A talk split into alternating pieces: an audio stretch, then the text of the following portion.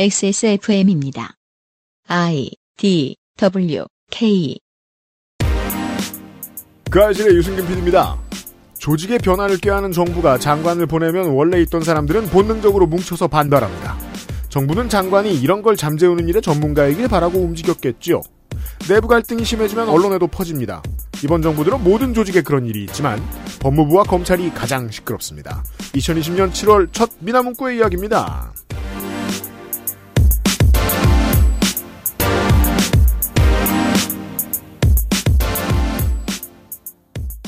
윤세민 에디터도 있고요. 네, 안녕하십니까. 윤세민입니다. 다시 한번 복습해 볼까요? 그 이모 기자의 편지를 이철 대표님께 대표님께 여쭐 말씀이 있어 무례를 무릅쓰고 직접 편지로 연락드리게 되었습니다. 이건 사실입니다. 네, 겁나 무례를 무릅썼거든요. 그렇죠. 확실하게 수사하라는 윤석열 검찰총장의 지시도 있었습니다. 남부지검장도 이에 호응했다고 합니다. 윤 총장이 직권하는 만큼 수소는, 수사는 과도하게 이루어질 것입니다.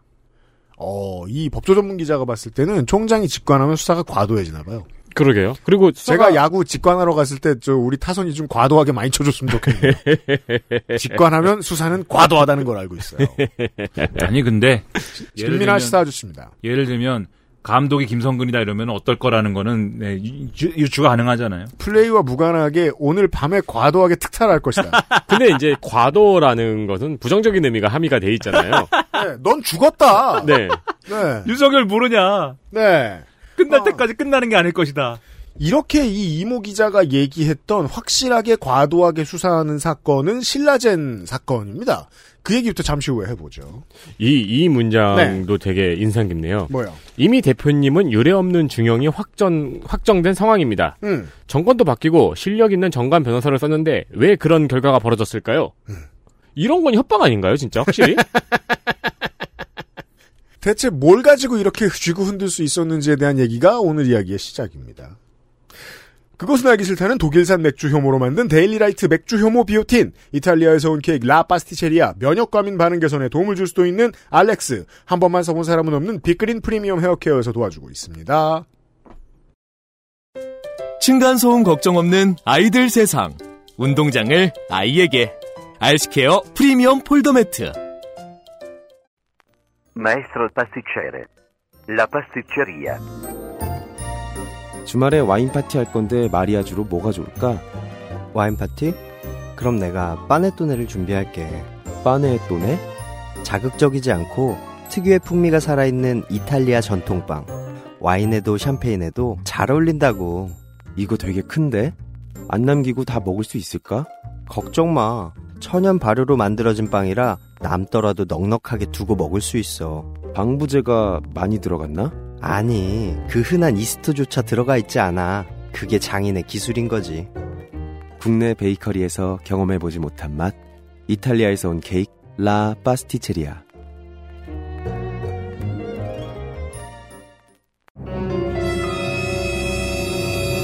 자, 지금부터 머리라는 단어를 입 밖에 꺼내면 죽는 거야. 데일리라이트 맥주 효모? 어, 야, 아 그거 머리에 좀. 어, 어, 아! 말할 수 없는 고민? 직접 확인해보세요. 데일리 라이트 맥주 효모. 네, 그냥 놔둬도 불티나게 팔리는 데일리 라이트 맥주 효모 비오틴이 후기 이벤트를 합니다. 어제에 이은 또 후기 이벤트입니다. 네. 현재 다양한 후기들이 존재하고 있습니다만 아직도 소비자의 애정이 그리운가 봅니다. 음흠. 왜냐면 이제 이 내가 잘 만들었다 싶으면은 음. 반응이 좀 더 와야 되잖아요. 마치 내가 웃긴 개그를 단톡방에 공유한 나의 마음처럼. 아, 그럼요. 네. 네, 답글 안 해주면 삐집니다. 어, 그렇죠. 7월 19일까지 기존 구매자 중에서 후기를 작성하는 분들 10분을 선정을 합니다. 음흠. 그리고 이분들에게 맥주 효모 비오틴을 한 병씩 보내드립니다. 네. 후기는 점만 찍는 것도 되고 길고 정성 들인 것도 됩니다. 저희의 후기 이벤트가 두 가지 패턴이 있죠. 하나는 트레디셔널한 후기 이벤트. 똑바로 쓴 후기만 받아준다. 네. 또 하나는 랜덤 후기 이벤트. 막해도 받아준다. 네. 후자에 가깝습니다. 그런데 이제 모두가 점만 찍으면은 이런 이벤트를 하는 의미가 없잖아요. 음. 이왕이면 성의껏 쓰신 분들에게 선물을 좀 드려라라는 조언을 했습니다. 그러나 판매사는 종종 이것을 무시하곤 했습니다. 어, 그러니까 이제 갬블이죠. 네. 네. 판매사를 믿을 것인가, 유명상 PD를 믿을 것인가. 네. 여러분의 선택은? 네. 요즘은 인스타에서 이런 거 투표하고 그러던데요. 아 그래요. 네. 음. 어, 그렇기 때문에 성의 있는 후기를 쓰실지 점만 찍으실지는 여러분이 선택하시면 되고요. 그렇고요. 어, 포기만 안 하시면 됩니다. 네. 네, 이제 판매사가 무시할 가능성도 있어요. 음흠. 네. 신체 상부 어딘가에 도움이 된다는 설이 많은 맥주 효모 비오틴. 음흠. 폭발적인 판매고에 처음에는 오픈 빠리겠거니 한 게 벌써 1년이 됐습니다. 그렇죠. 재구매, 재구매, 입소문에 입소문을 타고 있습니다. 네. 이름이 비슷한 기오틴과는 전혀 다른 효과를 내는 맥주 효모 비오틴. 그럼요. 맥주를 혐오하지도 않아요. 감사드리고 후기 이벤트에 많이 참여해 주시길 바랍니다. 액세스몰에서 살펴봐 주시기도 바라고요. 엑세스몰을 들려주시고요.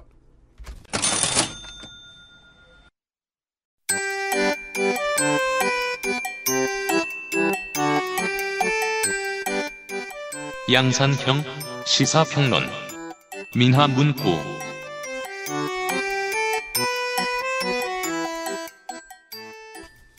시사 아저씨와 지금부터 신라젠 사건에 대해서 잠깐 짚어보고 하겠습니다.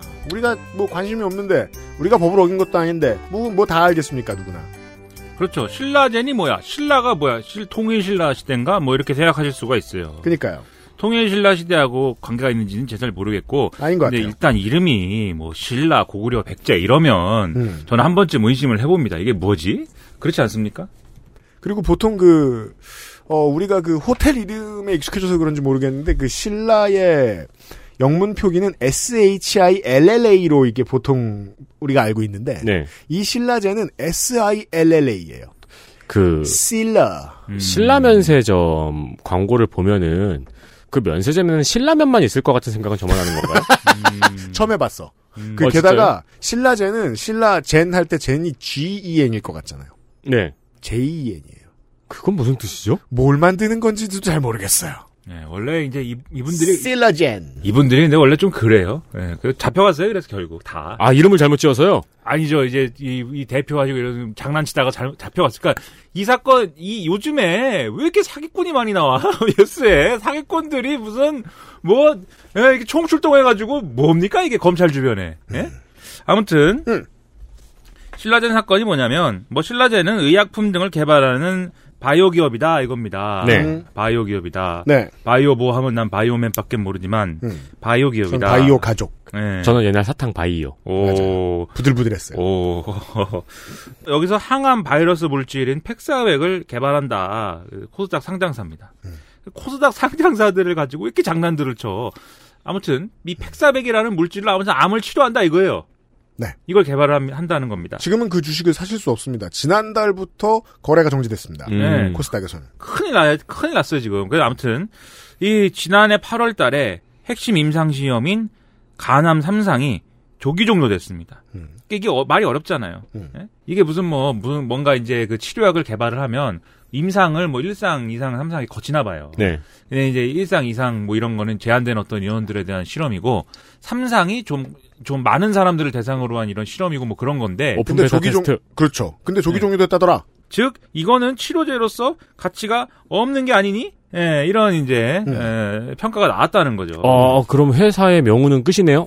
그렇죠. 그런데 이에 앞서서 이 신라젠에서 이런 신사업 추진을 담당했던 전무가 있었는데 이 전무가 이런 일이 공개되기 전에 주식 16만 7천여 주, 88억 원어치를 전량 매도해 버렸습니다. 내부 정보를 이용한 거래네요. 그렇죠. 이게 공시되기 전에 했을 테니까. 네. 예, 근데 이 이렇게 전량 매도한 이후에 신라젠 주가는 7만 원대였는데 7천 원대로 떨어졌다. 그러니까 10분의 1이 됐습니다. 네. 그러니까 이게 이제 미공개 정보를 이용한 내부자 거래로 봐야 된다. 그렇죠. 그런 거죠. 그리고 이게 나중에 이제 그, 어, 지난 8일 날 이 자본시장법 위반 등의 혐의로 신라젠 대표 등등 뭐 전현직 임직원 4명이 구속 기소가 되는데 그리고 페이퍼 컴퍼니, 이 관련 페이퍼 컴퍼니 임직원은 5명은 또 불구속, 불구속 기소가 되고 하는데 이 신라젠 관련해서 무슨 돈을 뭐 이렇게 굴리고 저렇게 굴리고 뭐 그래서 사실상 무자본으로 M&A를 하고 뭐 온갖 일을 했어요 이걸 가지고 이분들이 음. 그러니까 이 코스닥 가지고 장난치는 사기꾼들이 어쨌든 이걸 했습니다. 뭐 그건 부정할 수 없어요. 네. 그런데 이 2015년도에 이 회사가 아직 이렇게 나쁜 짓을 하고 있다라는 거를 사람들이 잘 모를 때 유시민 노무현재단 이사장이 당시에는 야인이었겠죠. 양산 부산대병원에서 열린 이 팩사의 기술 설명회 뭐 이런 행사에 가서 축사를 한 적이 있습니다. 축사를 뭐라고 했냐면 아 이 팩사백이라는 물질이 미국 FDA 승인도 받고 그리고 글로벌 3상까지 갔다는 거는 효과가 상당 부분 입증된 것으로 봐야 된다 이렇게 설명을 한 거예요. 네.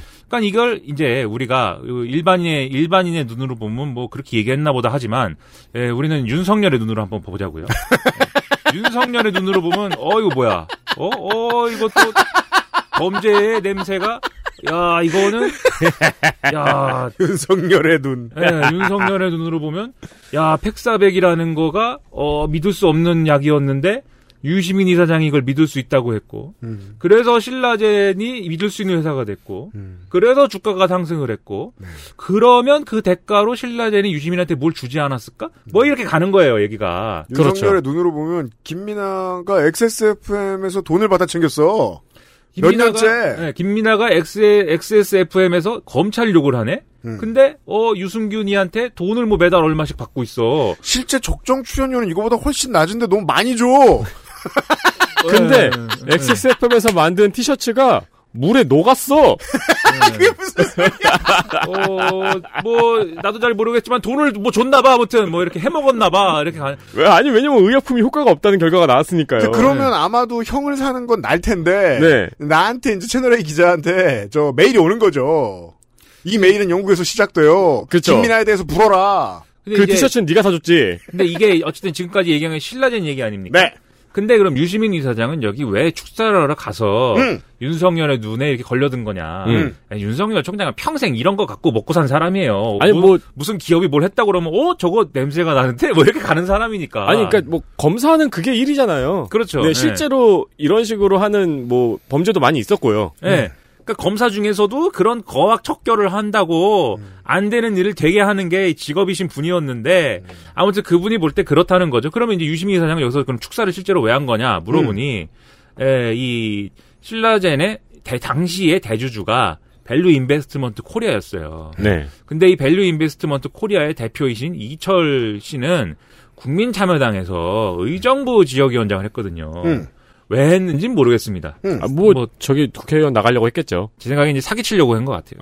의정부 동네 동네 분들의 돈을- 반반이에요. 돈을 뭐 이렇게 해가지고 음. 아무튼간에 이분이 근데 이 국민참여당 할 때는 뭐 유시민 이사장 입장에서는 뭐 이분이 사기꾼인지 뭔지 잘 모르는 거죠 사실. 네. 그걸 어떻게 다 알아요? 네, 그렇죠. 이게 뭐 해보셨는지 모르겠지만 그런 조직을 굴리다 보면은 뭐 온갖 사람들이 와서 동네에서 무슨 역할을 합니다. 뭐 김민아는 조직을 굴리는데 옆에서 도와줘봤기 때문에 알아요. 예, 그러면 그 사람들을 다 뭐 인사청문회 할 때 무슨 인사검증을 하듯이 할 수도 없는 것이고, 음. 뭐 몰라요, 그 사람이 뭔지는. 근데 아무튼 그분이 어쨌든 국민참여당에서 의정부에서 고생을 했다, 아, 이렇게 생각을 하니, 이분이 그리고 무슨 사업을 한다고 하는데, 뭐 본인이 하는 건 아니지만 본인이 관계되어 있는 무슨 사업에 뭐를 뭐 펀딩을 하고 있다고 하는데, 가서 축사 정도는 해줄 수 있는 거 아니야? 이렇게 생각해서, 네. 지역위원장인데 예, 이철 전 대표가 축사를 해달라고 해서 가서 이제 내가 축사를 했다.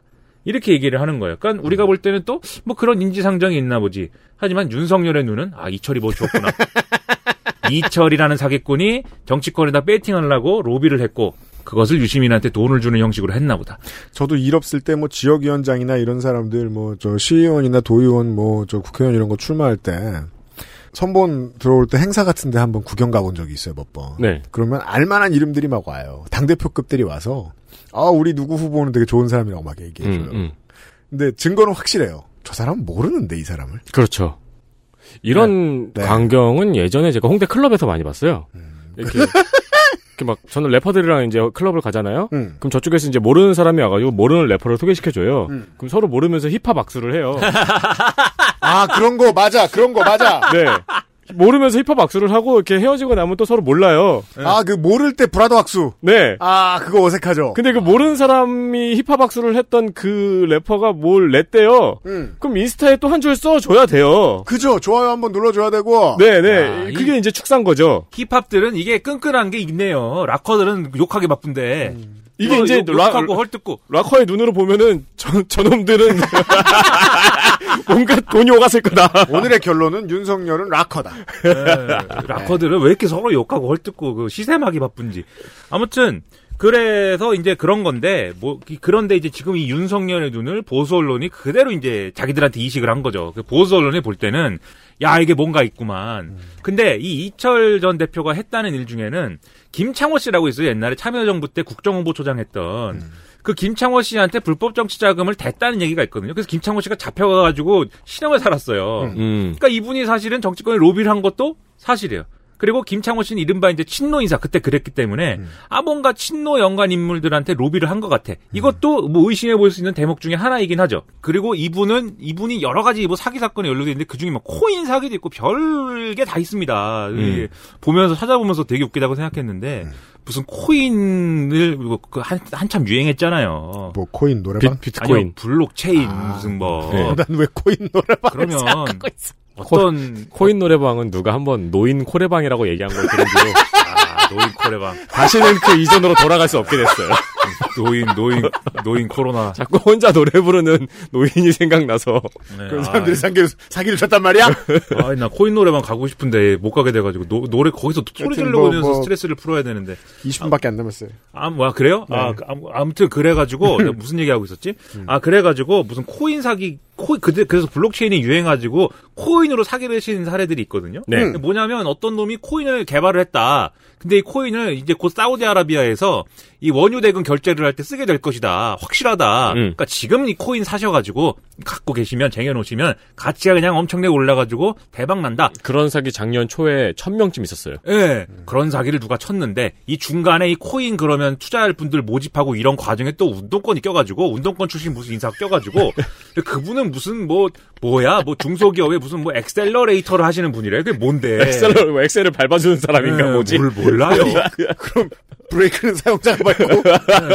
그거 어디, 아, 불편. 조수석에서 발 한쪽을 이쪽에 걸치고 야, 그, 그런, 그런 변태 같은 직업이다. 그 무슨 중소기업 엑셀러레이터. 근데 그걸 할 때 그 사무실을 같이 쓰고 사실상 같이 한 사람이 또 이 이 밸류 인베스트먼트 코리아 관계자들이다 뭐 이래가지고 뭔가 얘기가 다 있어요. 네. 사실은 그 엑셀러레이터라고 스스로를 부르는 사람들은 어, 합법적으로 엔젤 투자자를 떼오는 그 투자 브로커의 그 변종이죠. 음. 네. 나는 깜짝 놀랐어. 나는 운동권에서 이분 아는 분인데 갑자기 왜 갑 이분은 운동권에서는 막 야 이 노동자 어? 노동 계급의 어? 지금 뭐 이해관계가 아니면 나는 하나도 타협할 수 없다 뭐 이러면서 팔뚝질하던 분인데 갑자기 중소기업 진정한 노동 개혁은 가상화폐다. 엑셀러레이터 이름도 거기 홈페이지 가니까 영문 이름으로 해놓고 예를 들면 제가 김민하면 운동권에서 김민하면 홈페이지에는 내가 멋있는 사람 처럼 양복 입고 이름은 폴 킴 뭐 이렇게 나오는 거죠. 그러니까 아무튼 그런 일들이 하여튼 사기꾼들이 대단히 많습니다 이 바닥에. 볼킴. 네, 아무튼 뭐 그래가지고 예, 이런 여러 문제들로 수사를 받고 감옥에 있으면서도 또 재판을 받고 뭐 이런 상황인 거죠. 네. 이런 사람을 레이더에 놓고 쟁여두고 있다가 선거가 다가왔을 때 중요한 이름과 엮어가지고 특종을 내보내거나 수사를 시작하려고 하는 방식은 특종을 내보냈다는 말은 빼주십시오. 보통은 검찰이 수사하는 방식인데 그걸 채널A 기자가 했다는 거예요. 그러니까 보수 언론이 그래서 그런 관계로 이 신라젠 사건에 대해서는 엄청 열심히 뭘 그렇게 막 과도하게 써댔어요. 그런데 지난 8일날 이 신라젠 수사가 끝났습니다. 네. 그래서 아까 뭐 어떤 놈들은 구속 기소되고 어떤 놈들은 불구속 기소됐다고 했잖아요. 이때 검찰이 이 정관계 로비 의혹 등은 실체를 확인하지 못했음 이러고 끝냈습니다. 네. 그러니까 뭐 열심히 수사해봤으나 유심히는 아닌 것 같네요. 이러고 이제 값샷. 끝난 거죠 이게 그러니까. 그러니까 사실은 황당한 이런 내용이었던 겁니다. 신라젠 관련해서는. 그렇습니다. 그리고 어제 말씀드린 대보자 X 있지 않습니까? 네. 지모 씨 이분도 아까 죄수 출신이라고 그랬잖아요. 음. 결국은 무슨 그런 사기꾼 문제로 인하여 음. 감옥에 계시던 분입니다. 그래서 이런 말 있지 않습니까? 어, 메시지를 반박할 수 없는 메신저를 공격해라. 음. 그래갖고 보수 언론들이 이거 사기꾼을 동원해가지고 지금 어, 한동훈 검사를 낚은 거 아니냐? 죄 이렇게 쓰고 있는 거죠. 그런 얘기고요. 그리하여 이 메신저 X와 이철 VIK 대표의 입장을 좀 봤고요. 그리고 윤석열의 눈을 통해서 봤고요. 추 장관의 입장으로 넘어가겠습니다. XSFM입니다.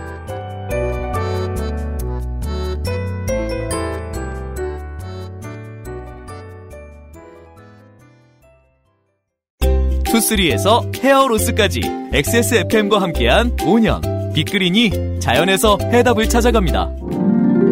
Big Green 건강한 변화의 시작 빅그린 헤어케어 시스템 침대를 놓기엔 집이 많이 비좁다고요? 매트를 사자니 디자인이 너무 아이들용 같다고요? 매일 쓸 건데 유해 물질이 걱정되신다고요? 사이즈가 작아 혼자 눕기도 빠듯하다고요? 알스케어 폴더 매트가 답을 드릴게요. 퀸 사이즈의 넉넉한 크기, 10중 고밀도 압축 내장품으로 만들어낸 안락함. 물티슈 하나로 청소까지 간편하게 어디에나 어울리는 모던한 디자인은 기본. 알스케어와 함께 나 혼자 산다. 알스케어 프리미엄 폴더 매트. 오랜만에 엄마 보고 왔더니 마음이 짠하더라고. 허리도 많이 굽어지고 주름살은 어찌 그리 많이 들었대. 그래도 전에는 머리숱 많았었는데 지금 그마저도 휑한 느끼는 거야. 엄마, 아들이 잘 챙겨드리진 못해서 죄송해요. 이제부턴 그중 하나만이라도 제가 챙겨볼게요. 그, 그거 있잖아요. 그거. 말할 수 없는 고민? 직접 확인해보세요. daily light 맥주 효모.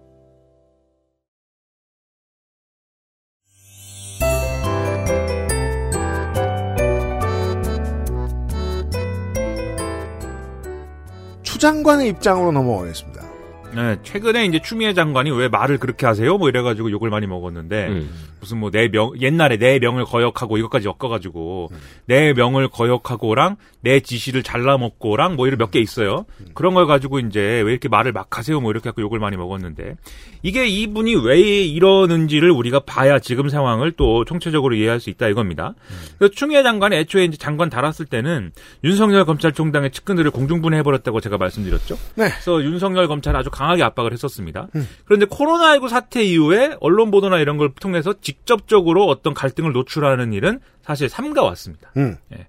그런데 지난 18일 날 국회 법사위 전체 회의에서 이 지금 말씀드린 채널A 기자 사건과 그 다음에 뒤에 말씀드린 한명숙 전 총리 관련 이제 수사 관련 무슨 진정 사건 이런 것들이 에, 논란이 됐어요. 네. 왜냐면은 이 사건들은 결국은 이 사건 이 어, 채널A 기자 관련해서는 한동훈 검사장 그리고 이 한명숙 전 총리 과거에 수사했던 검사들에 대한 어떤 그런 것들의 감찰이 필요하다고 사람들이 많이 주장을 했는데 음. 이걸 윤석열 검찰총장이 감찰을 하지 않고 인권부로 넘겨가지고 어떤 피의자의 인권을 침해한 사건이다 어제 말씀드렸어요. 해서 네 이거를 한번 조사를 해봐라 인권부가 음. 이래 놓은 상황이거든요. 근데 이거에 대해서 대검의 감찰부장이 있습니다. 음. 대검 감찰부장의 페이스북에다가 나는 여전히 이 사안을 이제 보고 있다 뭐 이렇게 쓰고 네. 그리고 이 과정에서 대검 이제 검찰 내에서 이제 또 노- 옥신각신 논란이 일어났어요. 아니 감찰부장은 그 대검 소속 아닙니까? 왜 윤석열 총장한테 보고도 없이 뭐 혼자 감찰을 하고 있습니까? 반대쪽에서 감찰은 원래 독립적으로 하는 거 아닙니까? 특히 총장 측근 인사가 관련돼 있는데 감찰이 그럼 보고하고 합니까? 뭐 이렇게 얘기하고 서로 싸우고 있는 거예요. 중요한 거는 대검 감찰부장은 또 검찰 식구가 아닙니다. 또 외부 개방직으로 판사 출신이 와가지고 이제 감찰부장 하고 있는 거예요. 아. 예, 그러니까 우리 식구 아니다. 그러면서 싸우기 시작해가지고 이게 뭐 개판 오분전이 됐습니다. 페이스 검사가 검사들끼리 페이스북으로 싸우고 이게 뭡니까? 근데 이런 일이 있으니 법사위에서 이제 논란이 된 거예요. 법무부 장관이 이런 검사들이 이러고 있는데 왜 관리를 못해요? 이 상황을 뭐 두고 봅니까? 이렇게 됐는데 사실 추미애 장관 입장에서는 이제 불쾌한 거죠. 그러지 않아도 지금 내가 어? 비검찰 출신 법무부 장관이어서 윤석열도 내 말을 안 듣고 그리고 사실은 신문에서 죄 뭐 추미애 라이다라고 써제끼고 있는 이런 검사들도 아, 언제나 잊으시면 안 됩니다. 검찰은 검찰 편이지 누구의 편도 아니라는 걸 잊으시면 안 돼요. 그래서 걔들이 무슨 대편이야? 네, 추미애 장관의 무슨 무슨 명령에 전적으로 따르고 뭐 이런 것도 아니고 네. 이게 뭐냐 이러고 있는데 국회 왔더니 또 국회에 있는 의원들이 자기를 혼내잖아요. 힘들어 죽겠구만. 네, 그러니까 좀 열받는데 그나마 이제 김남국 의원, 김용민 의원이 초선 의원들은 그래도 어, 추미애 장관의 입장에서 검찰을 때리는 이런 이제 질의를 좀 했어요. 그런데 송기현 의원하고 소병철 의원의 경우에는 김남국, 김용민 의원은 그런 류의 그 뒤에서 응사, 그러니까 저 뒤에서 백업해 주는 사격을 잘할 사람들이라는 건 뭐 이미 알고 있었어요. 근데 송기현 의원 케이스는 좀 달라요. 네, 이분들은 법무부 장관을 이제 물어뜯은 겁니다. 그래서 어 이렇게 지금 법무부 장관이 아무것도 못 하고 있는 거는 법무부 장관이 검찰에 순치된 거 아닐까요? 이 송기현 의원 이렇게 얘기하고. 전통적인 국회의원의 패턴이죠. 그 책임자 조직이. 네.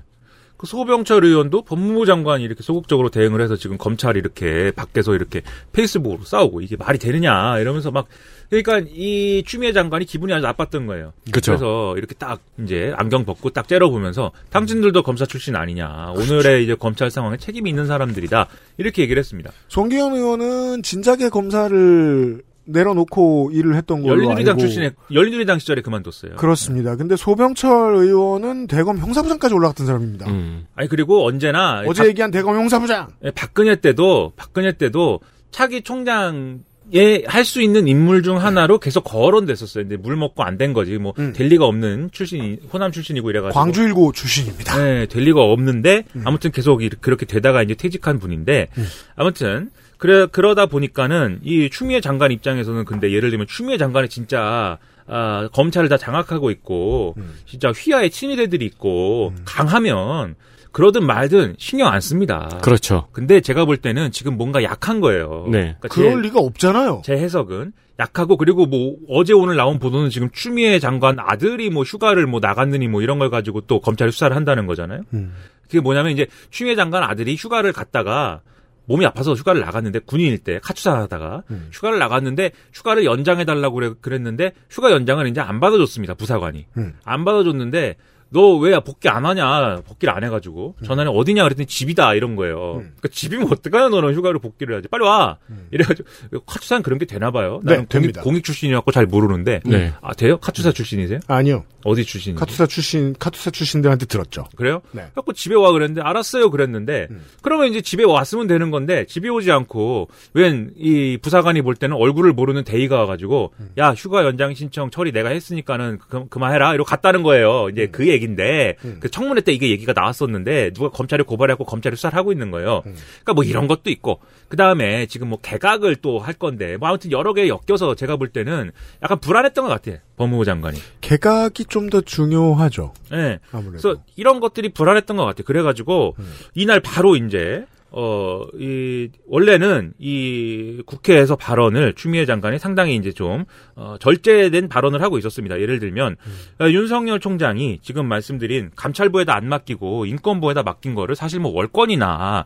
위법으로 볼 수는 없는데, 뭐 편법이나 무리수이긴 하다, 뭐 이렇게 얘기를 한다든지. 네. 이렇게 좀 검찰이 지금 윤석열 총장이 완전히 막가는 건 아니지만 문제가 있긴 하니까 내가 볼 때 인권부에서 이거를 어 지금 채널A 검언유착 사건이나 한 명숙 전 총리 이 사건을 어 뭐 채널A는 아니죠 지금 이제 형사부에서 수사하고 있으니까 한명숙 전 총리 관련 사건을 인권부에서 다뤘는데 성과가 없으면 내가 대검 감찰부에다가 어, 조사를 하라고 시킬게요 이렇게 답을 했는데 네. 그걸로 되겠느냐 뭐 이렇게 해가지고 음. 논란이 벌어진 거예요. 그리고 이 자리에서 열린민주당 김진애 의원이 이 한명숙 전 총리 관련 사건 관계자는 서울중앙지검 조사, 서울중앙지검의 무슨 조사는 안 받겠다고 한다. 감찰부에서 부르면 혹시 그럼 조사를 받겠다고 한다라는 편지를 또 공개했습니다. 그래서 그런 걸 근거로 해서 그러면 대검 감찰부 에서 그냥 하세요라고 이날 추미애 장관이 지시를 해요. 근데 이제 언론 보도나 이런 걸 보면 장관이 이게 장관이 검찰 수사에 대해서 지시를 뭔가 한 거는 일종의 이제 법에 있는 지휘권을 발동한 것인데 이 검찰에 대한 지휘권을 발동한 사실은 검찰총장을 통해서 지휘권을 발동하게 돼 있고 또 개별 사건에 대한 이렇게 좀 디테일한 배당을 어떻게 해라라는 지휘 이런 것까지 지휘하는 게 그게 되니 이렇게 하는 의문도 있어요. 장관이 지휘할 수 있는 것은 검찰총장뿐이지 않느냐. 그 검찰총장을 통해서 이 조직은 이렇게 움직이고 저 조직은 저렇게 움직이고 강 장관이 그래서 쓰느냐.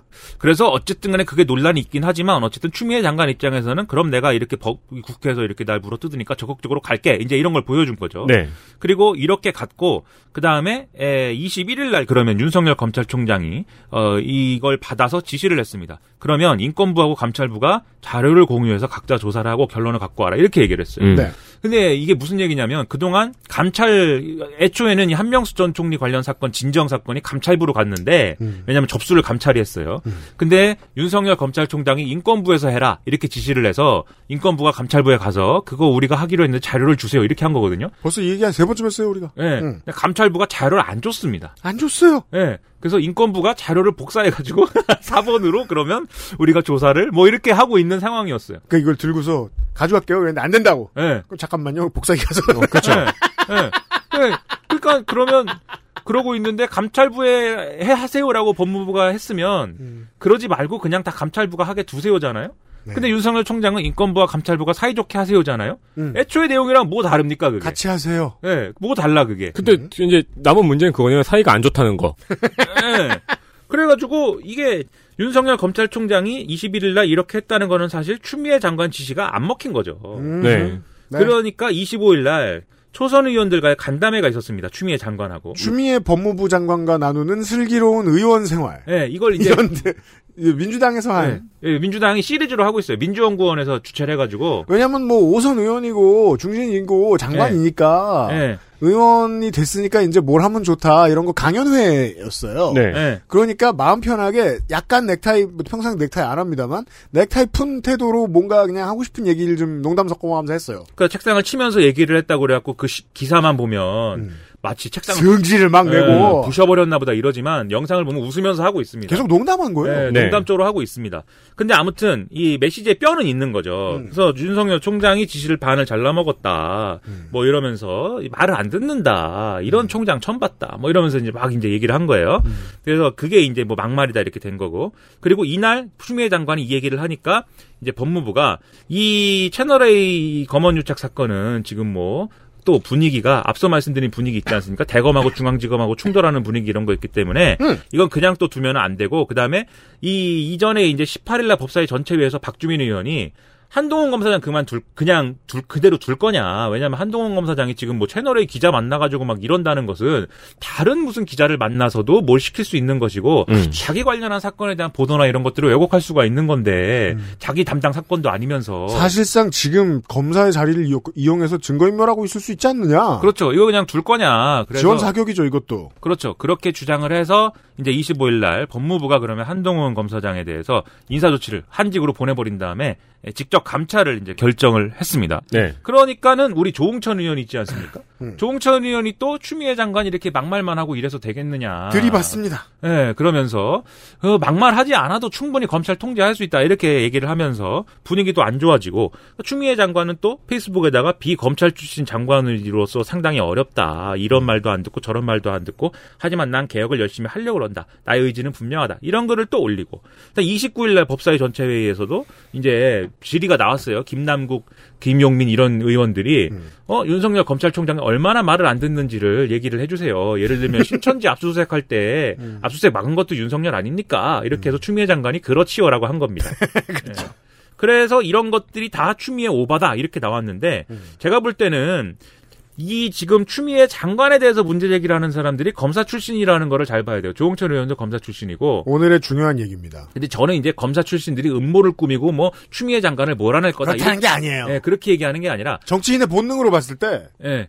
검사들이 갖는 공통된 문제의식이 지금 있어요. 뭐냐면, 첫째, 추미애 장관은 비검찰 출신이기 때문에 판사라서 검찰을 제대로 통제할 수 없다.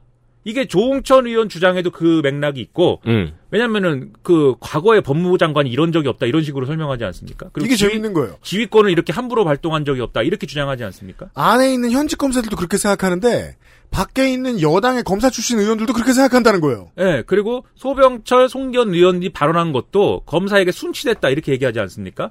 비검찰 출신 법무부 장관으로는 검찰 조직 못 이긴다라는 전제를 깔고 얘기한 거예요. 그럼 어쩌라는 거야? 그럼 비검찰 출신인 이 지금의 장관을 자르고 검찰 출신인 정치인을 집어넣으라는 거야? 아, 그러니까 그게 비검찰 출신 장관은 검찰 조직을 못 이긴다는 말인가요? 아니면 검찰 조직 이길 생각하지 말라라는 말인가요? 못 이긴다. 예, 그리고 통제 못한다. 그리고 그러므로 둘 중에 모여도 메시지가 같은 게 왜냐하면 결과가 같을 것이기 때문에. 그러므로 검찰 출신이 돼. 이 정권과 코드를 같이 하는 철학과 코드를 같이 하는 분으로 법무부 장관을 바꿔야 되지 않을까요라고 말하고 싶은 어떤 마음이 있지 않았을까라고 저는 추정하는 음, 거죠. 그러면 그 방점은 검찰 출신에 찍혀 있는 거네요. 사실 하고 싶은 말이 그것이 아닐까라고 저는 이제 네. 추정을 하는 그 겁니다. 이거 뒤에 뭐 이 정권과 코드 같은 말은 그냥 하는 말이고. 정치 아니죠. 근데 여러분이 코드가 네, 맞아야지 설득이 되죠. 왜냐하면 검찰 출신 법무부 장관이라고 했을 때는 당연히 검찰 출신이기 때문에 검찰 출신이 검찰 바꿀 수 있겠어 이렇게 나갈 거 아닙니까? 네. 그러니까 검찰 개혁에 매우 동의하는 심지어 추미애 법무부 장관 수준으로는 검찰 개혁이 안 된다고 생각하는 그리고 여기에 플러스 검찰 출신이어서 검찰 조직을 다 장악할 수 있는 이런 법무부 장관이 필요한 것이 아닐까요라고 말하고 싶은 마음이 있었던 거 아닐까라고 제가 뇌피셜 뇌내 망상으로 그러한 결론을 이제 내리고 뭐 집에서 이제 그랬다는 거죠. 네. 청취자 여러분, 제가 그 시사 아저씨에 대해서 그 표현하면서 탁월하다는 단어를 쓴 적이 없을 거예요. 네. 그렇게 생각하지 않기 때문에. 왜 맨날 저를 무시하고 말이죠. 예? 탁월한 견해인 것 같아요. 아 무시하고 맨날 저를 왜 나 무시 왜 날 무시 나 그러자 추미애 의원 이제 정치를 오랫동안 하면서 거기서 살아남아 본 경험이 있는 정치인을 꿰뚫어 볼 능력이 어느 정도 있다고 간주해야 할 추미애 장관은 바로 그렇게 답합니다. 이- 니들 장관 된다고 달라질 거 아니야. 장관 흔들어서 그 자리가 내 자리가 될 거라는 생각으로 야당 역할 하지 마시오 이렇게 조선 의원들과의 간담회에서도 얘기를 했어요. 너무 스트레이트하게 봤죠. 네. 저는 그게 이게 이제 저기죠. 저격이죠. 그러니까 분노해서 꼬인 게 아니라 너무 스트레이트했다고 봤거든요. 그절 무시 나왜나 무시 나오굴 네. 네. 아무튼 그래서 지금 상황은 추미애 장관과 관련된 상황은 그래서 이렇게 된 거다. 이런 얘기를 이제 드리려고 한 거고요. 네. 그럼 이제 또 궁금해지는 게 한명숙 사건은 뭐야? 뭐 이거 아닙니까? 10분 남았어요. 아 10분? 아 10분 뭐 이거 1분 만에 다 하죠, 이거는. 한명숙 59, 예, 전 총리 58. 사건은 뭐 이런 겁니다. 이게 건설업체인 한신경영 대표 한만호 씨한테 세 차례에 걸쳐서 9억 원을 받은 혐의로 2010년 7월에 한명숙 전 총리가 기소가 됐고 고 한만호 씨. 예, 2015년 8월 달 대법원에서 유죄 확정 판결이 나왔고 그다음에 이제 이, 이 뭐예요, 이게 한명숙 전 총리는 만기 출소를 했어요. 음. 그래서 원래 이제 1차 사건은 곽영욱 전 대한통운 사장이 돈을 줬다 이거였는데 이분이 진술을 바꾸면서 1심 무죄가 선고가 됐습니다. 음. 그러니까는 검찰은 야 이거 이러다가는 한명숙 전 총리 다 잡은 고기를 놓치게 되겠다 이래서 이제 일종의 이제 별건을 걸은 건데 음. 한신경영을 이 1심 무죄 선고 난 다음 날에 압수수색을 해서 네. 이미 사기죄로 구속됐더니 한신건영의 한만호 대표에게 음. 에, 이 한명수 전 총리에게 9억 원을 줬다는 진술이 확보하는 데 성공합니다. 네. 근데 1심 두 번째 공판에서 한만호 씨가 내가 뒤집습니다. 예, 내가 돈을 줬다라는 진술은 이제 뒤집어요. 음. 근데 그러면 이제 뒤집기 전에 진술이 있는 것이고 뒤집은 후에 이 진술이 있는 거죠. 음. 그런데 어, 검찰 입장에서는 뒤집기 전에 진술이 이 진짜고 찐이고 뒤집은 후에 진술은 가짜다라고 이제 주장해야 될 필요성이 생긴 거예요. 검찰의 의도대로는 그렇습니다. 그렇죠. 그래서 이 뒤집은 뒤의 진술은 위증이기 때문에 음. 이 이증죄를 우리가 다루기 위해서는 아, 이 한만호 씨를 압수수색을 해야 된다. 근데 한만호 씨가 어디 있습니까? 구치소에 있죠. 음. 구치소를 압수수색을 했습니다. 그렇습니다. 그 구치소를 구치소를 압수수색을 하는 과정에서 음. 일기가 나왔어요. 일기에 뭐라고 써 있냐면 한만호 씨가 이 한명수 전 총리 수사를 하는 데 있어서 음. 검찰에 매번 불려가서 검찰이 시키는 대로 증언을 말을 맞추고 음. 심지어 검찰이 그렇게 증언을 할 것을 강요하면서 협박했다. 나의 어떤 사업의 어떤 재기나 뭐 어떤 돈 문제 이런 것들을 거론하면서 강하게 압박을 했다. 음. 그런 얘기들을 쭉 써놨습니다. 그리고 네. 사실 나는 한명숙 전 총리에게 돈을 준 적이 없는데 음. 이렇게 압박을 해가지고 내가 할 수 없이 돈을 줬다고 얘기를 했지만 네. 난 너무 잘못 사는 것 같다. 뭐 이런 얘기도 막 써 있어요. 음. 이 페이지가 뭐 1200페이지씩 된 다고 하는데 그렇죠. 어쨌든 이것은 검찰이 그럼 이거를 압수수색을 해서 확보를 했는데 음. 이거를 그러면 우리가 그냥 상식적으로 볼 때는 이런 얘기가 써 있으면 아 한만호 씨가 검찰에게 당한 얘기이기 때문에 이거는 뭐 없애버려야겠다든지 검찰 입장에서 음. 아니면 뭐 그냥 뭐 삼켜야겠다 이렇게 돼야 되지 않습니까? 음. 아닙니다. 검찰은 이것을 재판에 증거로 제출합니다. 그렇습니다. 무슨 이제 주- 무슨 증거냐 이게 이게 한만호 씨가 여러 다른 불순한 의도에 의하여 진술을 뒤집기 의하여 의도적으로 진술을 뒤집기 위해서 진술을 뒤집은 뒤집은 이유가 정당하다라는 근거를 만들기 위해서 조작해낸 일기장입니다. 네. 자신감을 가지고 이 비망록을 들이밉니다. 네. 일장 가짜다. 그렇죠. 이게 이 일장에 써 있는 내용은 다 거짓말이고 왜 거짓말이냐면 이 진술을 뒤집으려고 거짓말을 지금 꾸며냈다. 진술을 뒤집는 이유가 있는 것처럼 하기 위해서. 후에 말한 것이 거짓말이다. 예, 그리고 그 진술을 뒤집은 진짜 이유는 다른 데 있다. 음. 예, 이렇게 예, 얘기를 해서 에, 이게 이제 법원에 제출이 됐고 그래서 1심에서는 이 한만호 씨 관련 사건 1심에서는 진술이 뒤집혔기 때문에 무죄 판결이 났지만 2심에서는 뒤집히기 전 진술이 인정이 됩니다. 그러니까 돈을 줬다가 인정이 돼요. 그래서 이게 대법원으로 가서 대법원 전원 합의체에서 이제 유죄냐 무죄냐를 다투게 됐는데 결국 여기서도 유죄가 확정이 됐습니다. 다만 이제 액수에서는 의견이 좀 갈렸는데 이게 이제 그 다수 의견이 있고 소수 의견이 있었어요. 근데 다수 의견은 어 뭐 뒤에 설명하고 소수 의견은 9억 중에 3억 원만 유죄로 받습니다.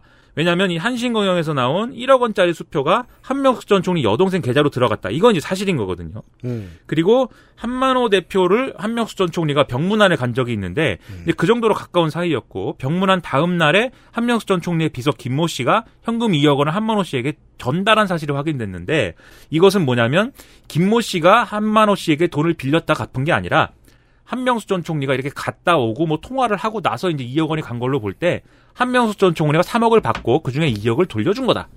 이러 이 사실이 인정된다. 이게 이제 대법원 판결의 소수 의견이었어요.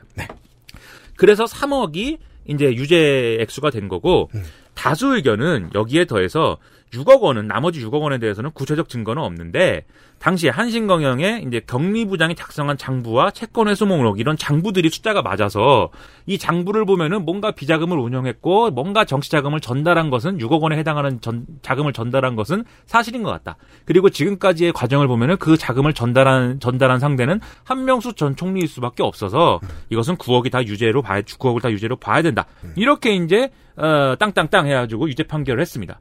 근데 여기서 문제는 뭐냐면 앞서 말씀드린 3억 중에 1억짜리 수표 있잖아요. 요거는 한명수 전 총리의 여동생이 이 한명수 전 총리의 비서를 이제 얘기하는 김모 씨에게 빌린 돈이다. 빌리려고 했는데 5천만 원을 전세금 때문에 전세금 메꾸려고 5천만 원 빌리려고 했는데 마침 이분이 갖고 있는 큰 돈이라는 게 1억 원짜리 수표밖에 없어서 이걸 이제 빌린 거다. 이 얘기인 것이고 이 비서 얘기는 3억을 한만호 씨한테 껐다는 거예요. 껐는데 그걸 뭐 갚고 어쩌고 하고 한명수 전 총리하고는 상관이 없다는 게 이 두 사람의 이 주장입니다. 이 주장은 이제 받아들여지진 않았어요. 그리고 이제 여기에 더해서 이 재판이 좀 이상하다라는 그런 이제 의심이 드는 대목이 사법농단 관련 내용에 이게 등장한다는 겁니다. 그래서 뭐냐면- 얘기하는 거예요, 지금. 네, 뭐냐면 양승태 사법부가 상고법원 도입을 당시에 청와대에게 설득하기 위해서 여러 가지 재판에 대한 어떤 판결 이런 것들을 청와대 구미에 맞게 이제 하지 않았습니까? 우리가 쌍차도 복직 안 시켜주고, 그렇죠. KTX도 복직 안 시켜주고, 네. 그 목록에 보면은 이 한명수 전 총리 재판을 파기환송해갖고 질질 끌게 되면은 미쓰비시한테도 잘해주고, 네, 청와대가 상고법원 도입에 찬성해주지 않을 것이다. 그렇게 그렇기 때문에 이거를 좀 빨리 찬성을 얻어내기 위해서도 빨리 우리는 이것을 어, 뭐이 유죄 판결 확정 판결하고 끝내야 된다. 게 진실이. 뭐든 간에 양승태 사법부, 그러니까 우리 사법부는 한명숙 총리를 족칠 것입니다. 네, 그래서 이제 그런 내용이 써 있으니까 재판이 이상하다 이렇게 된 거예요. 다만 이제 그러면 이걸 어떻게 할 거냐의 문제가 이제 남죠. 한명수 전 총리가 그러면 지금 일어나는 여러 상황 속에서 다- 이 유죄 확정 판결 받은 사람이 그럼 무죄가 될 수 있는 거냐 이게 남는데 네. 절차적으로 보면은 한명수 전 총리는 그러면 재심을 청구해야 되겠죠. 근데 재심을 청구하려면은 그냥 내가 저 3심까지 끝났는데 생각해 보니까 억울하니까 재심해 주세요 이렇게 청구할 수 있는 게 아닙니다. 음. 뭔가 검찰 수사에 문제가 있었다라는 게 그렇습니다. 확정이 돼야 돼요. 그러려면은 그 검찰 수사를 수사했던 사람이나 아니면 수사에 관계했던 사람들이 그 수사와 관련해서 뭔가 유죄 판결을 받거나 뭐 이런 게 있어야 그래야 돼요. 그 판결을 근거로 재심을 청구할 수가 있는 거예요. 음. 근데 지금 그 사례가 될 수 있는 게 뭐냐면 이 한만호 씨가 비망록에 써 있는 것처럼 음. 이 죄수들이 감옥에 있는 죄수들이 이제 그 아, 검사들이 이제 요구하고 이런 거에 따라서 증언을 짜맞추고 음. 그 증언들에는 심지어 거짓말도 있는데 그런 것들을 강요받아갖고 막 했다 이 내용이 있어요. 그리고 이거를 법으로 걸려 그러면 어 이게 이 모해 위증 교사 이게 내용이 어렵습니다. 음. 근데 아무튼 누군가를 해할 목적으로 증언을 갖다가 꾸며내라는 것을 교사했다 뭐 이런 내용인 거죠. 왜 우리가 저, 영화 공공의 적에서 보는, 네. 그, 가짜 용의자 데리고 와가지고 실적 내는 장면 있잖아요. 그게 공공의 적에 나와요? 네. 어, 그렇구나. 야, 마 일자 도라이바로 어떻게 털어? 십자 들어. 이러면서 사진 다시 찍게 하는. 아, 그렇죠, 그렇죠. 네. 그런 거 한 거, 그런데 그거는 이제, 이제, 증언을 해야 되는 사람. 근데 지금 얘기하는 건 십자 드라이버 가게 주인한테 이제. 그렇죠.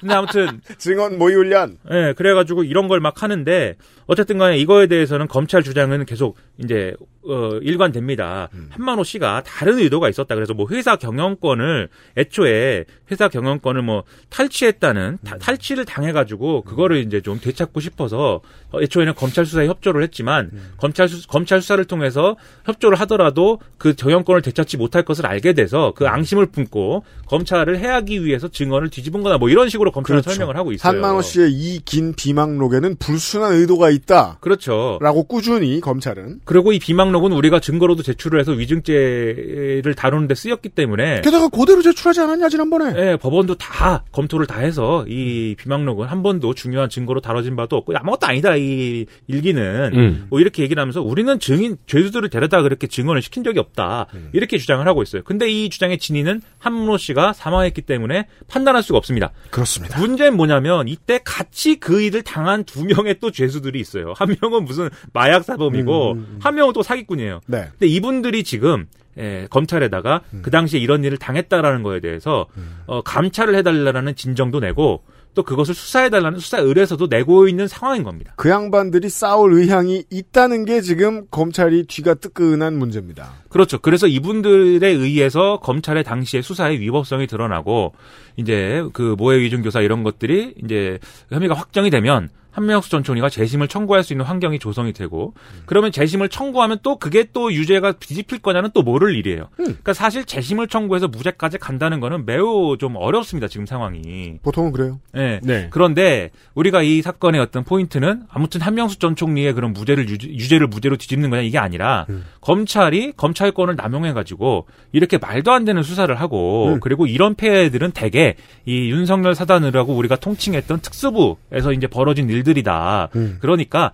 이런 것들은 검찰 개혁을 통해서 앞으로 못 하도록 만들어야 된다. 이제 이런 얘기를 하기 위해서 이런 주장들을 지금 하고 있는 상황으로 봐야 된다는 거죠. 그렇습니다. 여기까지 들으면은 인권부가 아니고 감찰부로 가야 되는 게 맞네요. 그렇죠. 우리 생각은 그런데 네. 예, 뭐 윤석열 총장은 뭐 인권 침해를 당했으니까 인권부로 가야지 뭐 이렇게 얘기하고 있는 거예요. 지금 한명수 총리 측의 주장은 인권 침해가 아니고 수사 방식에 문제가 있었다잖아요. 예, 근데 이제 뭐 인권 침해를 당했대 그 증인들이 뭐 해봐 음. 이렇게 하는 거죠. 윤석 열 총장 그 특유의 말투로 앱, 앱 아닙니다. 전 사람에게는 충성하지 않습니다.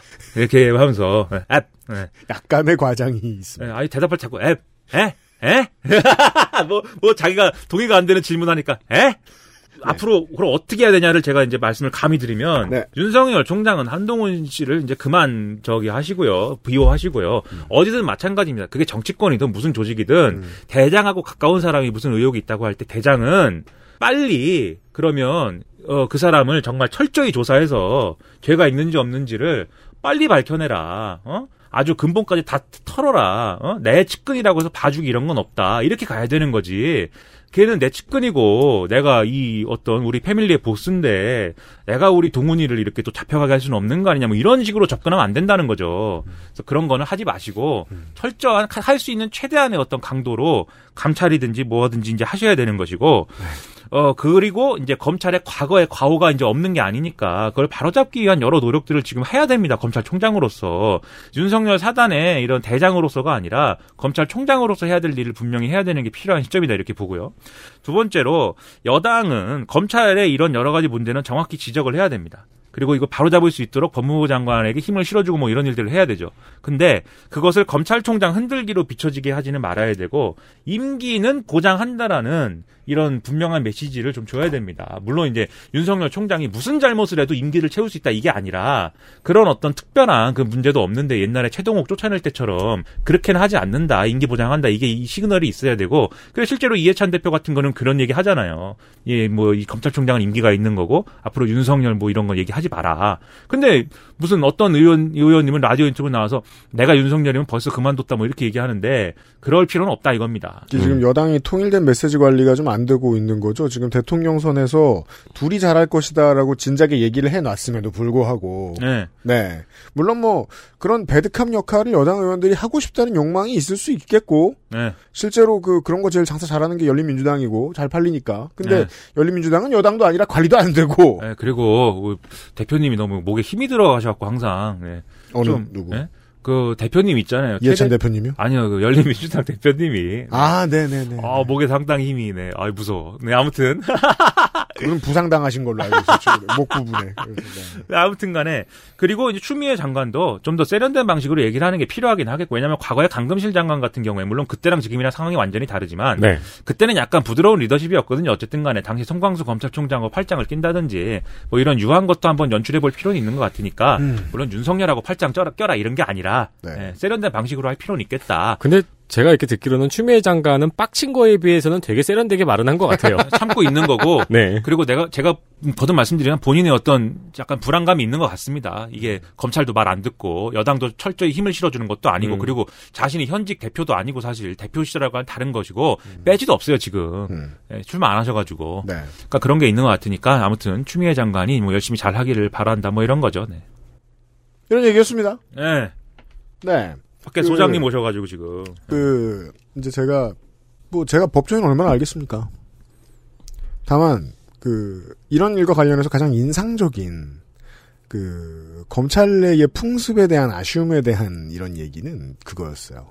그 한 10년 15년 넘어간 검사들이 동료 검사들을 베테랑 검사들을 평가하는 제일 중요한 덕목이 의리라는 게 문제다. 음. 네. 네. 제가 그 조직을 모르니까 어, 의리가 중요한 게 그게 무슨 소용인지 잘 모르겠습니다만은 저는 의리가 가장 중요한 덕목으로 여겨지는 커뮤니티는 망한다고 생각해요. 그럼 여기서 뭐가 제일 중요합니까? 여기요? 네, 이 회사에서 제일 중요한 건 뭡니까? 청취율이죠. 아, 정치율이다. 예. 청취율이 깡패입니다. 대단히 죄송하다는 말씀 드리고요. 네. 아니에요. 예, 이 김민아가 살아남는 이유죠. 그렇죠. 그래서. 계속해서 청취율이 나온다. 네. 그러면은 검찰이 날 털면 김민아는 끌려 들어갈 수밖에 없어요. 운명이 저 종속 변수다 이제. 사식 많이 부탁드립니다. 네, 사식으로. 네. 미나문크 시간이었어요. 곧 또 봬요. 감사합니다. 네. XSFM입니다.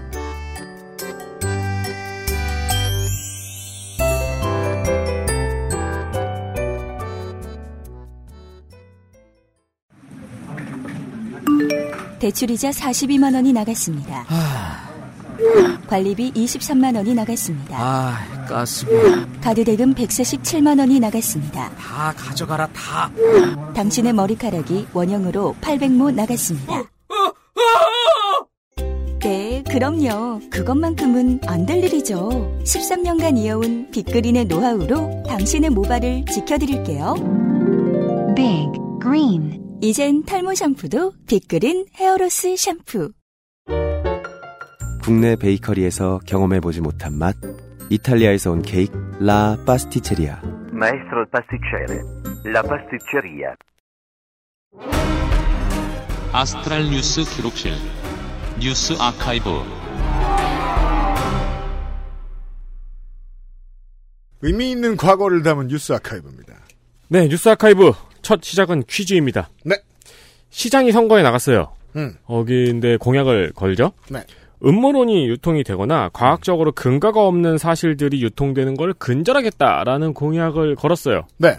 시장에 이런 공약을 걸었을 때 어, 이런 공약을 걸면 바로 낙선하는 지역이 있다면 어딜까요? 제주도지사? 뭔가 7대 자연경과는 헛소리다. 이러면은 어, 그거 낙선하는 거 아니야? 아직도 광고하더라고요. 근데 그거 믿는 분들 많아요, 아직도. 네, 네. 예. 어, 제주도일 수도 있지만 제가 지금 말씀드리는 곳은 뉴멕시코주의 로스웰입니다. 그렇습니다. 여기는 왜일까? 1947년 7월 2일에 로스웰에 무언가가 추락했습니다. 네. 음모론 중에서도 가장 대표적이고 유명해서 오히려 음모론자들 사이에선 이제 인기가 없는 로스웰 UFO 추락 음모론의 시작입니다. 그렇죠. 당시 은색으로 빛나는 무언가가 엄청 빠른 속도로 비행을 하, 했고 그리고 뭐 추락했다 뭐 이러는 목격담은 인근에서 많이 이제 보고가 됐어요. 네. 그리고 추락한 이후에 근처의 농부인 윌리엄 브레질이 이제 그 잔해를 발견을 했는데 음. 이게 되게 생소했던 소재였던 거죠. 그렇죠. 뭐 은박지라고도 하고 뭐 얇은 은색 철판이었다고도 해요. 음. 네. 이 로스웰에 추락한 게 UFO였다라고 주장하는 사람들은 이제 밖에는 많죠. 뭐 그렇죠. UFO 연구가 이런 사람들도 있고. 우리 어릴 때도 책 그런 거 봤을 거예요. 아, 그럼요. 네. 어릴 때는 100%였죠. 네. 네. 근데 이제 중요한 건 내부 고발자의 신고죠. 음. 네. 그게 있다면은 이제 음모론에 힘을 실어줄 수 있습니다. 그렇습니다.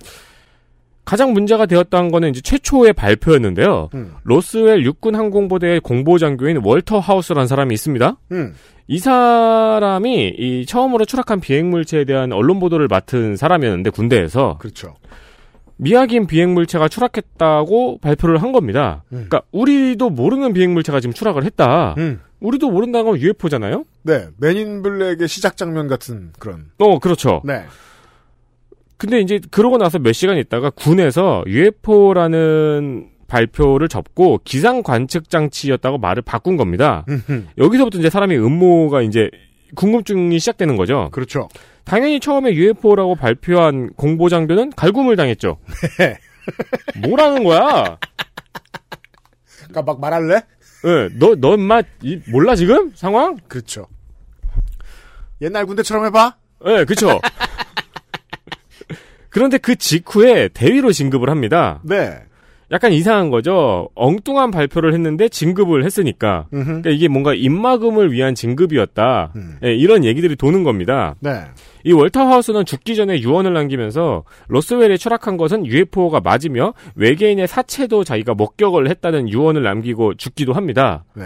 근데 이제 뭐 부차적이고 중요하지 않은 이야기인데 이 사람이 이제 은퇴하고 로스웰에서 UFO 박물관을 운영했다는 거는 음. 예, 부차적인 이야기죠.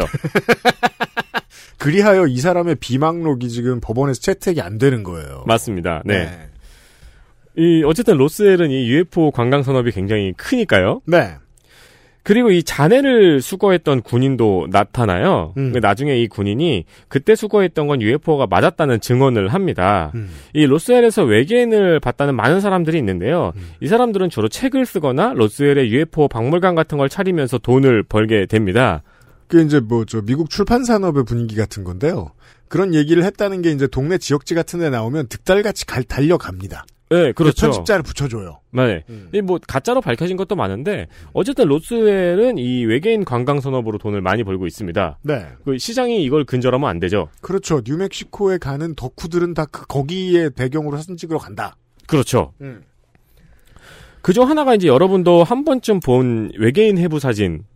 인데 혹은 이제 영상도 있었죠. 그렇죠. 그 막 어렸을 때 많이 보셨을 거예요. 책이라든가 혹은 인터넷에서. 음. 이제 그거는 일단 영화 특수효과 팀이 만든 가짜라는 게 밝혀졌습니다. 네. 외계인 하면 떠오르는 이미지가 어떤 거예요? 영화 에일리언 말고. 아, 에일리언도 있구나. 음. 네. 근데 그런 게 아닌 이상 보통은 우리가 흔히 그 이 해부 영상에서 나온 그 형상이죠. 어, 그렇죠. 이제는 하도 많이 봐서 귀엽게 보이는 네. 은색에 머리 크고 음. 까만 눈이 크고 음. 키가 약간 작고 네. 예, 그렇게 생긴 외계인이죠. 음. 그 양반이 이제 이름이 그레이라는 양반인데 이름을 붙여줬습니다. 네. 그 이미지가 이 로스웰 사건에서 외계인을 봤다는 목격담을 추려서 만든 이미지입니다. 네. 이게 이제 이 이미지가 너무 유명하다 보니까 우리나라에서도 목격담이 있어요. 음흠.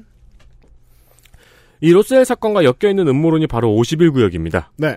이름만 들어도 흥미롭죠. 우리나라에서는 이제 Independence Day, 영화 Independence Day에서 윌 스미스가 낙하산에 외계인 시체를 싸서 찾아간 바로 그 기지입니다. 그렇습니다. 이 51구역에서 근무하면 좋은 점이 하나 있어요. 음. 여기서 퇴직한 다음에 음. 여기에서 외계인을 연구하고 있다. 네. 라고 책을 쓰면 돈을 벌어요. 그렇습니다. 뭐라고 얘기할까? 존 볼튼의 원리? 어, 그렇죠. 네. 네. 존 볼턴의 책보다 많이 팔릴 수도 있어요. 네. 아시다시피 힐러리 클린턴은 대통령에 당선이 되면은 51 구역과 외계인에 관한 기밀을 밝히겠다는 공약을 하기도 했어요. 한 표가 아쉬웠다는 거죠. 어, 저는 그래서 기대를 했어요. 그, 그렇죠. 그래서 지지한 건 아니지만 그래서도 지지를 했습니다. 음. 그래서 기대가 되는 게 바로 트럼프의 행보죠. 네. 네, 왜냐면 트럼프는 트럼프니까요. 그렇죠. 언젠가 얘기하지 않을까? 네, 이 존 볼턴 지금 이 회고록 때문에도 대선 과정에서 또 좀 또 궁지에 몰렸어요. 음. 아니 저기 유세했는데 거기 케이팝 콘서트에 밀리고. 그렇죠. 네. 그래서 이제 이 트럼프가 더 궁지에 몰리면은 음. 간직하고 있는 외계인에 대한 정보를 밝히지 않을까 하는 기대가 있는 거죠. 그렇죠. 바로 외풍. 네. 네. 외풍. 그렇죠. 아니 이 코로나도 문제고 지금 이 존 볼턴도 문제고 이걸 이기려면 왜- 이제 소련은 없잖아요. 그래서 반중이 되는 거죠. 아니 지금 심지어 이번 주 발 이번 주부터는 미국의 정치 섹션에 기사가 이렇게 나오죠. 어, 사실상 중도 포기할 수도 있지 않겠느냐 이쯤 되면. 음, 네. 아니 공화당에 지금 옹립된 후보가 이런 얘기까지 나오고 있어요. 근데 이 정도 몰리면 외계인 좀 꺼내 들어야 되는 거 아니냐? 아, 그쵸. 국면을 한 번에 반전시킬 수 있는. 네. 그래서 이게 이제 또 반증으로 그랬으면 벌써 트윗을 올렸을 거다 트럼프 성격에. 그러니까요. 트럼프가 트윗을 안 올리는 거는 외계인이 없다는 얘기가 아니냐. 그렇죠. 네, 예, 이런 실망하는 의견들도 많이 있습니다. 그렇습니다. 거짓말까지도 안 지어내다니 네. 없나 보다. 예. 이 73년 전의 뉴스보다 더 중요한 거는 지금 나올 얘기입니다. 네, 다음 뉴스는 IMF 시대에 대한 이야기입니다. 네. 아, 정확히는 IMF 시대에 대한 이야기는 아닙니다. 좀 이후입니다. 네. IMF 시대는 현재는 세대론으로 남아있고, 당시에는 큰 충격이었죠. 음. 이 얼마나 충격이는 집안에 있는 금을 다 갖다 바쳐요. 그러니까요. 네, 이런 충격은 없었을 거예요. 네. 당시의 창작물들도 IMF 시대의 비극을 다룬 작품들이 많이 나왔었는데, 음. 저도 그렇고 아마 사람들이 잘 기억하는 수작은 한스밴드의 오락실이라는 노래일 겁니다. 실로 충격적인 음악이었죠. 그렇죠. 네. 이게 모르시는 분들은 한번 찾아서 들어보시기를 추천드리는데 참 천재들이에요. 비운의 천재라는 단어가 참 잘 맞는 양반들이에요. 이게 IMF 시대를 기억 못하는 세대가 들으면은 귀여운 멜로디에 충격적인 가사가 얹혀져 있어요. 그렇습니다. 네, 되게 그로테스크한 노래예요. 그래서 음. 근데 이제 그 당시에는 이 가사가 흔한 풍경이어서 그렇게 충격적인 가사가 아니었죠. 맞습니다. 데뷔부터 큰 인기를 얻었던 한스 밴드가 어느 날 갑자기 TV에서 자취를 감춰요. 음. 이 소속사와의 계약 문제인데 이 소속사와의 계약 문제로 TV에서 자취를 감추는 건 약간 클리셰잖아요. 음. 흔한 일이잖아요. 이 계약 문제와 함께 2001년 시사 매거진 2580과 연재업 사태와 연관이 있습니다. 네. 2001년의 연재업 사태는 예전에 말씀드린 선수업 사태와도 약간 비슷한데도 좀 다릅니다. 음. 시사 매거진 2580 에서 스타와 연애 산업이라는 방송을 했습니다. 네. 연예 기획사와 연예인의 노예 계약 문제를 다룬 건데요. 그렇죠. 이때 취재를 했던 기자가 바로 이상호 기자입니다. 네. 여기저기 이름이 많이 남아 있어요, 역시.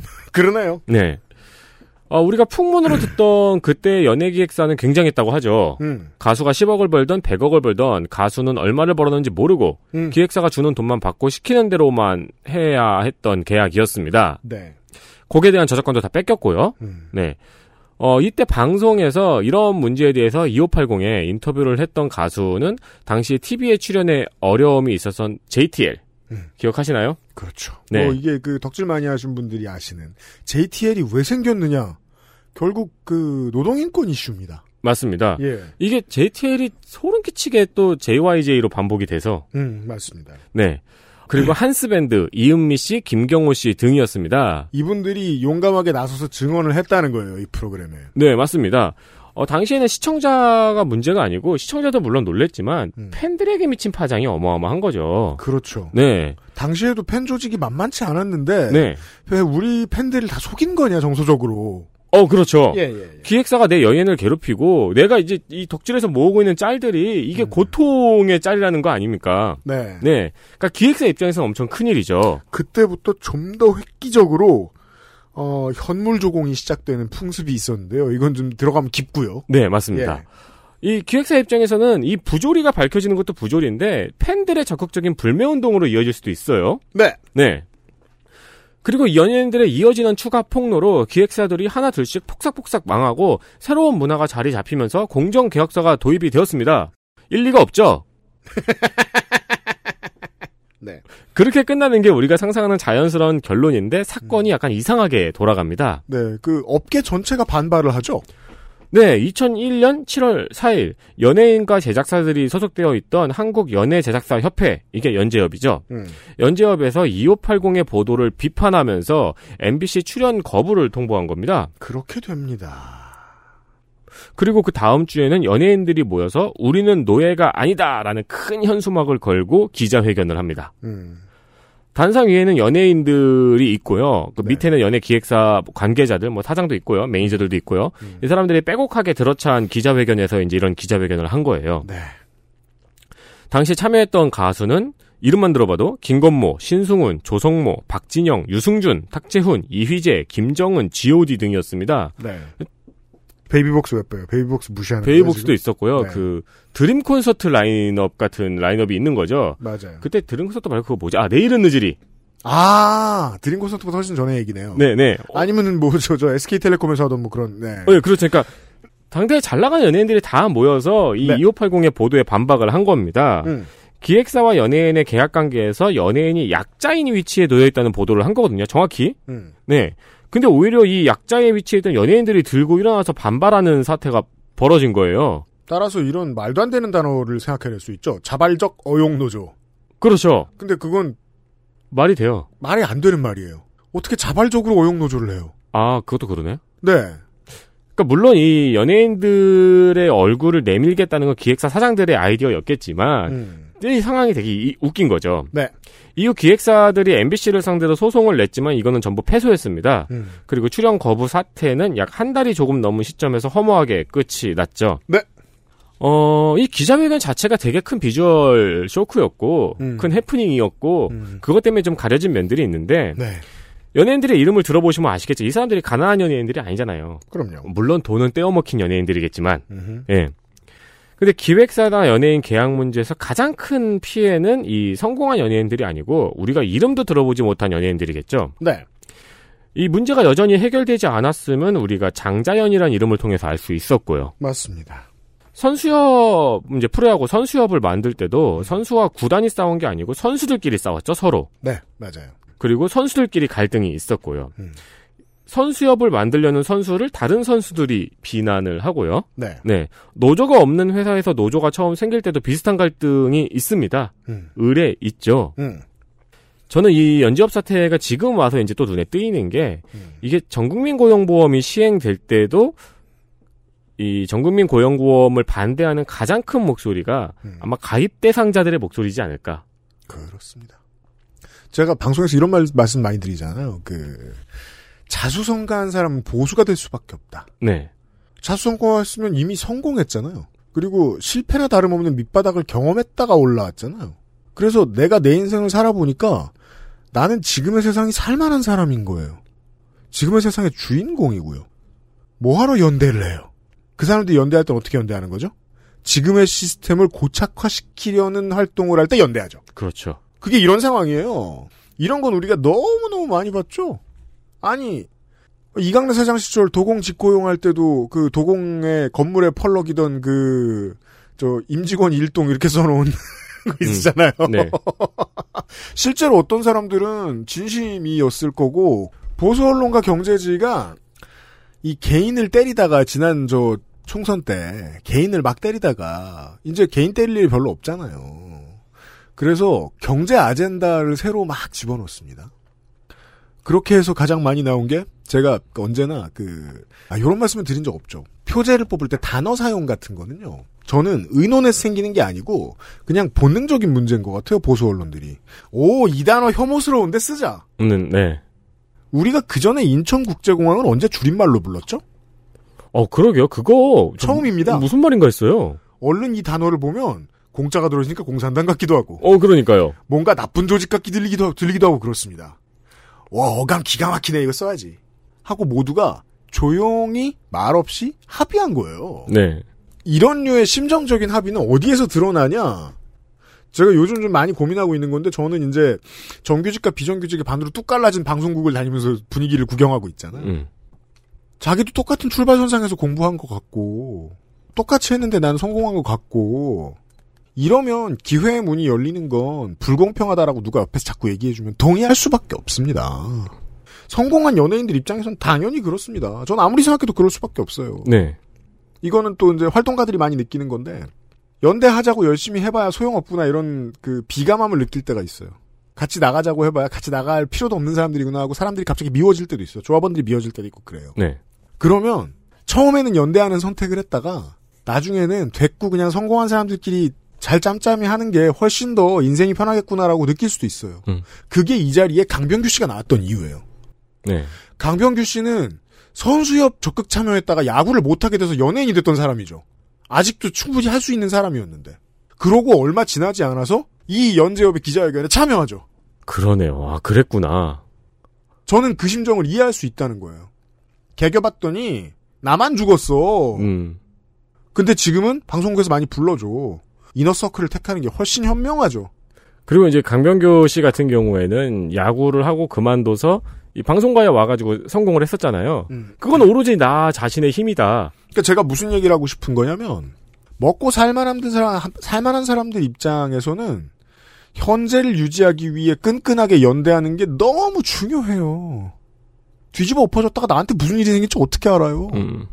그 불확실성의 전쟁의 안개로 내가 들어가기 싫은 거예요. 남들이 거기에 다 있으면서 신음한다는 건 중요하지 않아요. 그게 인생입니다. 그러니까 그게 궁금한 거예요. 저 사람들이 공부한 게 아까워서 화가 나는지 음. 아니면은 뭔가 라이벌이 생겼다는 느낌? 왜 화가 나는지. 그 모든 것일 거고요. 저는 되게 나름 선택받은 운 좋은 사람이었다고 생각해요. 활동하면 먹고는 살았으니까. 근데 대신에 활동 안 하면 빵이잖아요. 네. 그래서 영세민으로도 살고 가끔 좀 버는 걸로도 살고 늘 비정규. 그러니까 인생은 당연히 다 비정규인 줄 아는 거야. 내가 세상에서 봤을 때.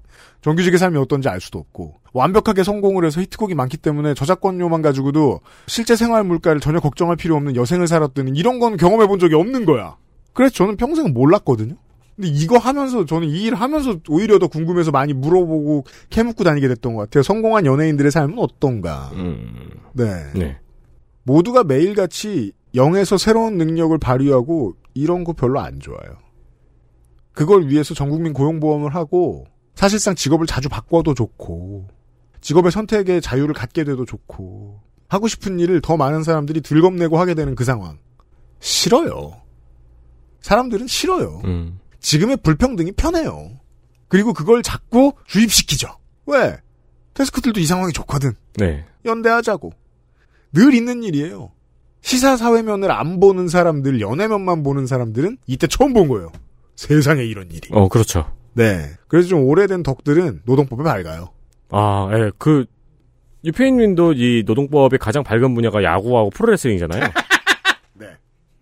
연대에 대한 얘기를 해봤습니다. 강자에 대한 연대도 끈끈하고 즐겁다. 음, 네. 강자를 위한 강자들의 연대. 그런 부분에서 한국에서 있었던 가장 서글픈 단어가 기억이 났네요. 뭐요? 사장몬. 그게 뭐야? 옛날에 알바몬이 아, 네, 그렇죠. 최저시급 공개했을 때 사장몬 만들겠다고. 이번 주 뉴스 아카이브였습니다. 저희들은 내일 이 시간에 조성 소장하고 다시 인사드리기로 하고요. 네. 네. 간만에 요즘 그, 어, 2, 3면의 내용들을 한참 떠든 금요일, 목요일과 금요일에 그것은 알기 싫다였습니다. 였습니다. 네. 어, 다시, Aeronaut이라는 영화를 제가 최근에 봤다고요? Aero. Aeronaut. 어, 무슨 영화예요? astronaut하고 비슷한 단어예요. 음. 하늘로 뜨는 사람을 옛날엔 그렇게 불렀어요. 아, 그래요? 네. 날씨도 학문에 들어갈 수 있다고 믿는 학자가 열기구를 타고 하늘 위까지 올라갔다 내려오는 내용이에요. 아, 하- 항문? 네. 아, 무- 무슨 소린가 했네. 네. 이- 요즘 슈퍼히어로 물이 너무, 물이 너무 많으니까 그쪽에서 비를 내리는 사람인가? 눈을, 눈을 내리고 번개를 치고. 시상해. 어, 저희들은 땅바닥에 있을 동안 있다가, 어, 내일 또 뜬구름을 잡으러 가서 여러분과 인사드리도록 하겠습니다. 유승규 PD하고 윤세민 에디터였고요. 어, 회사 소식. 수요일 밤에 술기운의 작가생활 1회가 업데이트 됐어요. 아, 업데이트 됐군요. 그렇습니다. 네. 아, 한국에서 많이 듣는 플랫폼으로는 일단 서비스를 준비해 놓았습니다. 아, 많은 호응 부탁드리겠습니다. 저희는 내일 이 시간 그 아실 주말 시간에 뵙죠. 윤세민하고 유승균이었습니다. 내일 봬요. 감사합니다. XSFM입니다. I D W K